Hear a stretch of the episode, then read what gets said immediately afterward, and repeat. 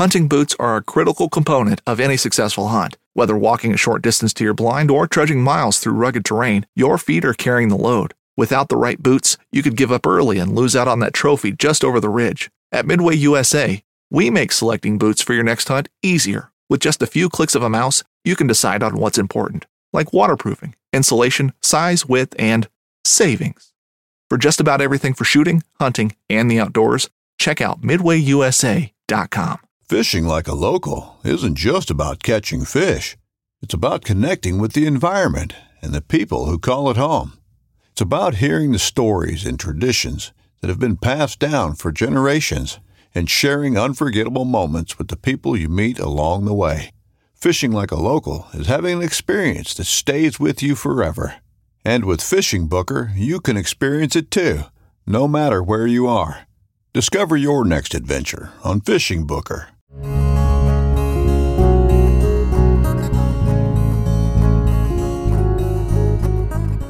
to the Casting Across Fly Fishing Podcast.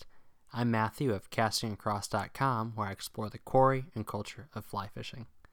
Today, we're going to go back into the archives of castingacross.com and do something actually a little bit different. I want to go over two different articles that I actually took the time to kind of sync together and uh, combine into one because they both deal with my very first trip out west. I was born in Illinois, but then I spent most of my formative years, and especially my formative fly fishing years, in Northern Virginia.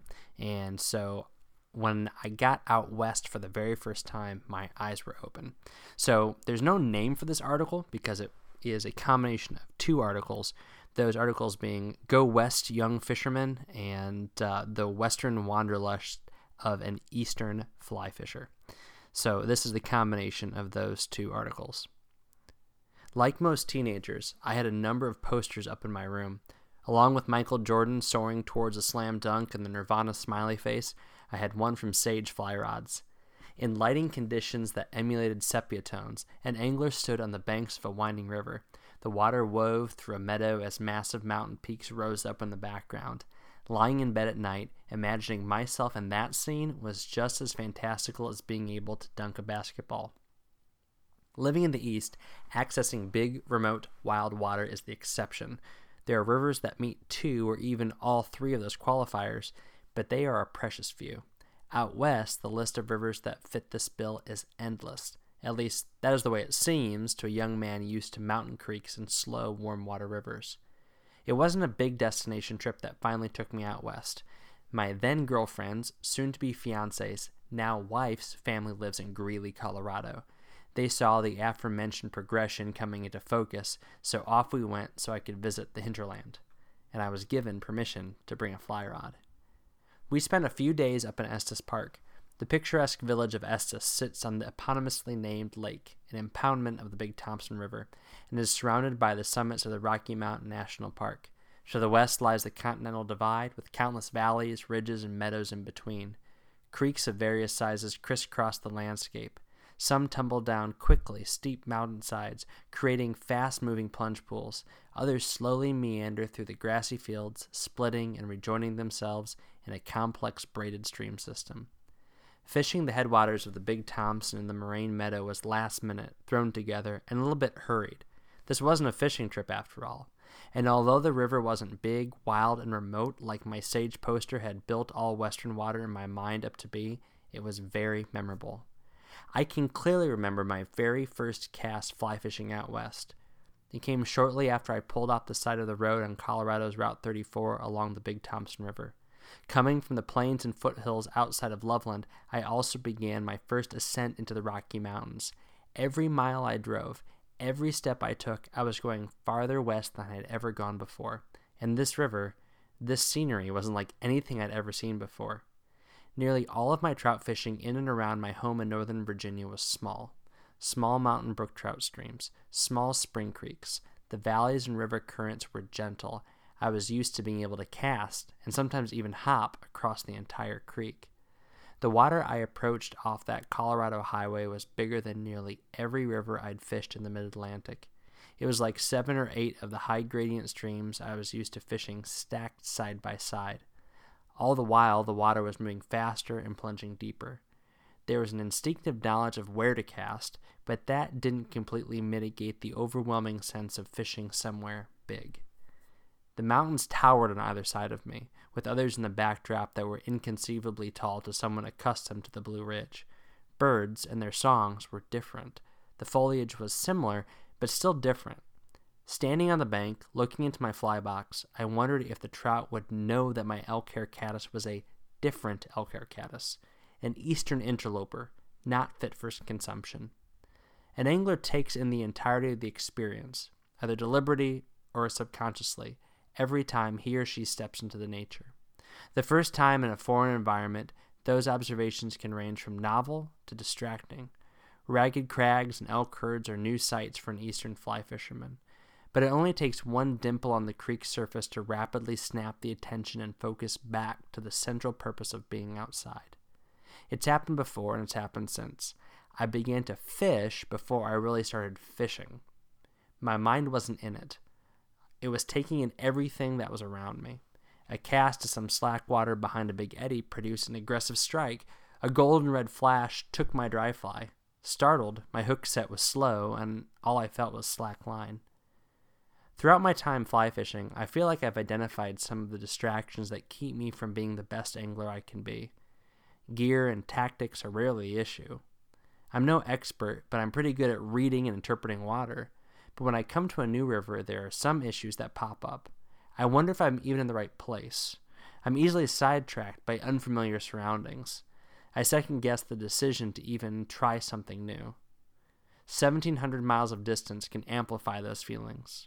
And I suppose I can't rule out 7,000 feet of elevation change either. But trout are trout. The distinctions between brook, brown, rainbow, cutthroat, and any other species or strain really are minimized in small creeks.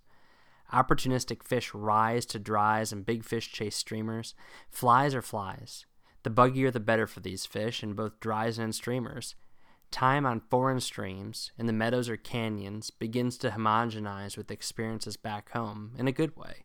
The dissimilarity is there when contemplated, but the casts and strikes don't always allow for measured contemplation.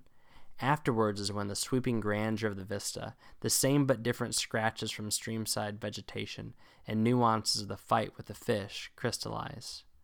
Marveling at the mystique and grandeur of western fly fishing is a pretty common complex among eastern fly fishers that have never made the trip. The region of big, trout filled rivers that cross all of these square shaped states west of the Mississippi is perceived as an angling Valhalla. Three out of the four magazine articles, and at least that many fly rod advertisements, feature these expansive landscapes and heavy fish. It's a lot to take in, but there's nothing like a missed fish on a first cast to snap you back to reality. My focus became laser refined, and I started making cast after cast to the same spot in the same pool. That strategy may very well have been just as ineffective as being paralyzed by the landscape, but the missed trout was drawing me to where I should be, looking at pools, concentrating on seams, positioning the cast, fly placement, and myself to systematically work across and up the river. Simply being out west wasn't going to yield dozens of fat rainbows and cutthroats. I had to put in as much effort and energy into hunting trout in Colorado as I did in Virginia, but not necessarily more. You read about approaching big rivers and mentally breaking them up into smaller, quote, rivers. Your experience of fishing unrelated streams where you live confirms the reality that pursuing trout in disparate waters isn't like reinventing the wheel. I had to fish for trout for the sake of fishing for trout first if I wanted to catch a fish. Then I could revel in all the superlatives of being out west. That first day, I think I exclusively caught brook trout. How ironic is that? This non native, some would say invasive, char also blended and synced my first Western fishing experience with what I knew from home. I ended up catching some nice trout healthy, hard fighting rainbows, feisty and familiar brook trout. Again, something I was accustomed to, if not slightly disappointed at encountering there. No cutthroats. Well, I'm pretty sure that first fish I missed was a cutthroat. There was so much more gold in that flash your eyes, what else could it have been? I'd have to save that triumph for the next trip. Even now, I can't say I've fallen in love with Western fishing. I haven't done it enough to get to the point of saying that that's where we are in our relationship. You could say that I'm still in the infatuation stage. Those majestic landscapes, famed hatches, and all the fly fishing culture are fascinating. I've been back and I'd go again in a heartbeat. Montana, Wyoming, Colorado. Floating down some long river for a few days while fly fishing for fat trout sounds amazing. But even then, I wouldn't consider the infatuation unhealthy. I'm supremely content with my home streams. A lot of my wanderlust is focused on the water and fish that I might be missing right under my nose. The sprawling west is alluring, but not in the sense that I'm willing to forsake or disparage my brook trout and their rhododendron covered homes. Having a present contentment coupled with an intermittent longing for exploration might be the best way to live. Being happy with normal, yet not falling into a rut. Finding joy in the familiar, all the while not losing the benefit of broader experiences. I've not perfected that balance in every area of my life, but I think I'm there with my fly fishing and if I'm not there, then I'm only a short cast away from it. Fly fishing somewhere new isn't about doing something new. It's really more about experiencing the broader spectrum of the passion that we have for nature and our quarry. The poster in our room, the pictures on social media, and the presentations at angling shows aren't selling a new product, they're unfolding pages of the map that lay just outside of our personal borders. To us, those waters are essentially uncharted territory. Instead of a compass and a sextant, our fly rod and box of flies take us where we need to go. And for every one of us that fish, there are always more places that need to be mapped. So, since I wrote those pieces, I have been back to Colorado. I have caught my cutthroat. I have experienced more of Western fly fishing, and I have to say that I enjoy it more now than I did the last time I went. And I look forward to going back more now than I did before my previous trip. There's just something about experiencing, again, those same fish in a slightly different way. And adding to that the different species and just the beauty of, of, of a whole nother type of fish um, really did something special. I know they were just small cutthroat, whether they were greenbacks or not. I know there's a lot of uh, folks that would argue exactly what kind of fish I caught, but being able to actually touch some fish that I'd never seen before. This high, remote place that took miles and miles of walking to get to really did something to me and changed my perspective on Western fly fishing. But again, that wasn't a fly fishing trip. That was another family trip. This time I got to share it with my kids, which was really exciting. We spent uh, a week basically up in Rocky Mountain National Park, crisscrossing uh, the entire place, seeing all sorts of water from large rivers to high mountain lakes to streams that looked fishier than the last. So it's absolutely something that I'm continuing to grow in, that my fly fishing journey is continuing to uh, move forward. But I can still confidently say what I said when I wrote that article, which is there's still so much to see back here east. Um, there's still so much to see just in my little corner of New England. And so, although I'm excited to try um, Estes Park out more, to try Rocky Mountain National Park out more, to try Colorado, try the West out more, uh, I can't say that uh, I want to give up on the corners of where I live and forsake them for something that uh, is a possibility. So, anyway, maybe that's an encouragement to you. Maybe you're in that place where you think that the grass is greener, the water is fishier on the other side of the uh, of the bridge. But I think that really, as I've written about, and as many other folks have waxed even more eloquently about, you know, if you can't fish with the one you love, fish with the one you with, or something to that effect. Today's recommendation is actually for a relatively new e-zine, so a magazine that you read on the internet, and this is actually put out by Tenkara USA. So I know that that is sometimes considered a little bit of a touchy subject for a lot of folks in the fly fishing community, but I'm here to tell you that Tenkara is a type of fly fishing. There's no doubt about that. Um, it only comprises less than 5% of my fly fishing. Usually, when I'm bringing a rod when my little boys are fishing, I'll have a Tenkara rod because it's one less thing for them to uh, goof around with with the reel and whatnot. Um, I'll probably talk about Tenkara sometime in the uh, near future on the podcast and just the role that it plays in fly fishing. But anyway, that being said, Tenkara USA, which is the premier Western Tenkara uh, manufacturer, dealer, company, whatever you want to say, um, does some great stuff. That's the gear that I use almost exclusively. And this e-zine called Mountain, it's stylized lowercase m o u n and then capitalized t e n. Um, and I'm pretty sure, and I should have done my fact checking, but uh, that this is tying into Tenkara USA being around for uh, 10 years when this uh, is getting put out. So, this is a beautifully done, brief, fun, informative little e-zine. Um, only a dozen, 16, 20 pages. I'm flipping through it even as I'm talking. Um, fun illustrations, uh, great pictures, articles that are about Tenkara, but they're really about fly fishing. And they're about fly fishing in a different perspective. And at the bare minimum, regardless again what you think about Tenkara, what what fishing this way does is it forces you to think outside the box.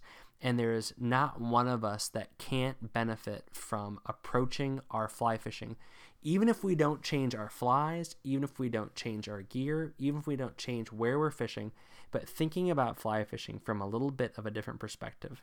And reading Tenkara stuff, especially from Tenkara USA, has gotten me thinking about my fly fishing with traditional Western tackle in new ways. Specifically, uh, I know a lot of people say this, but uh, Daniel Galhardo and Tenkara USA talk about this a lot um, because it is a Tenkara uh, technique, which is using one fly and learning how to fish it well to catch fish.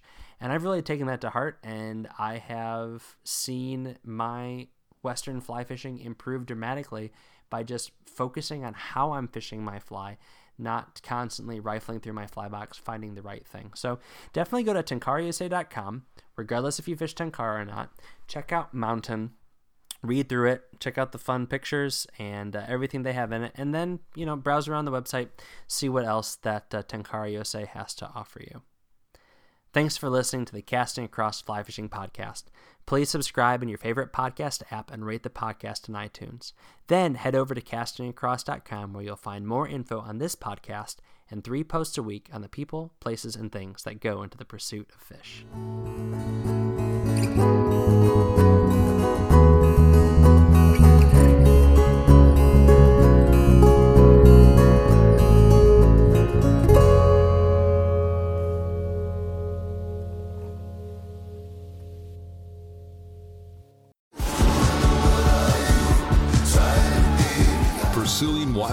Wild in wild places. Tune in to Hunt Stand Presents Saturdays at 8:30 p.m. Eastern.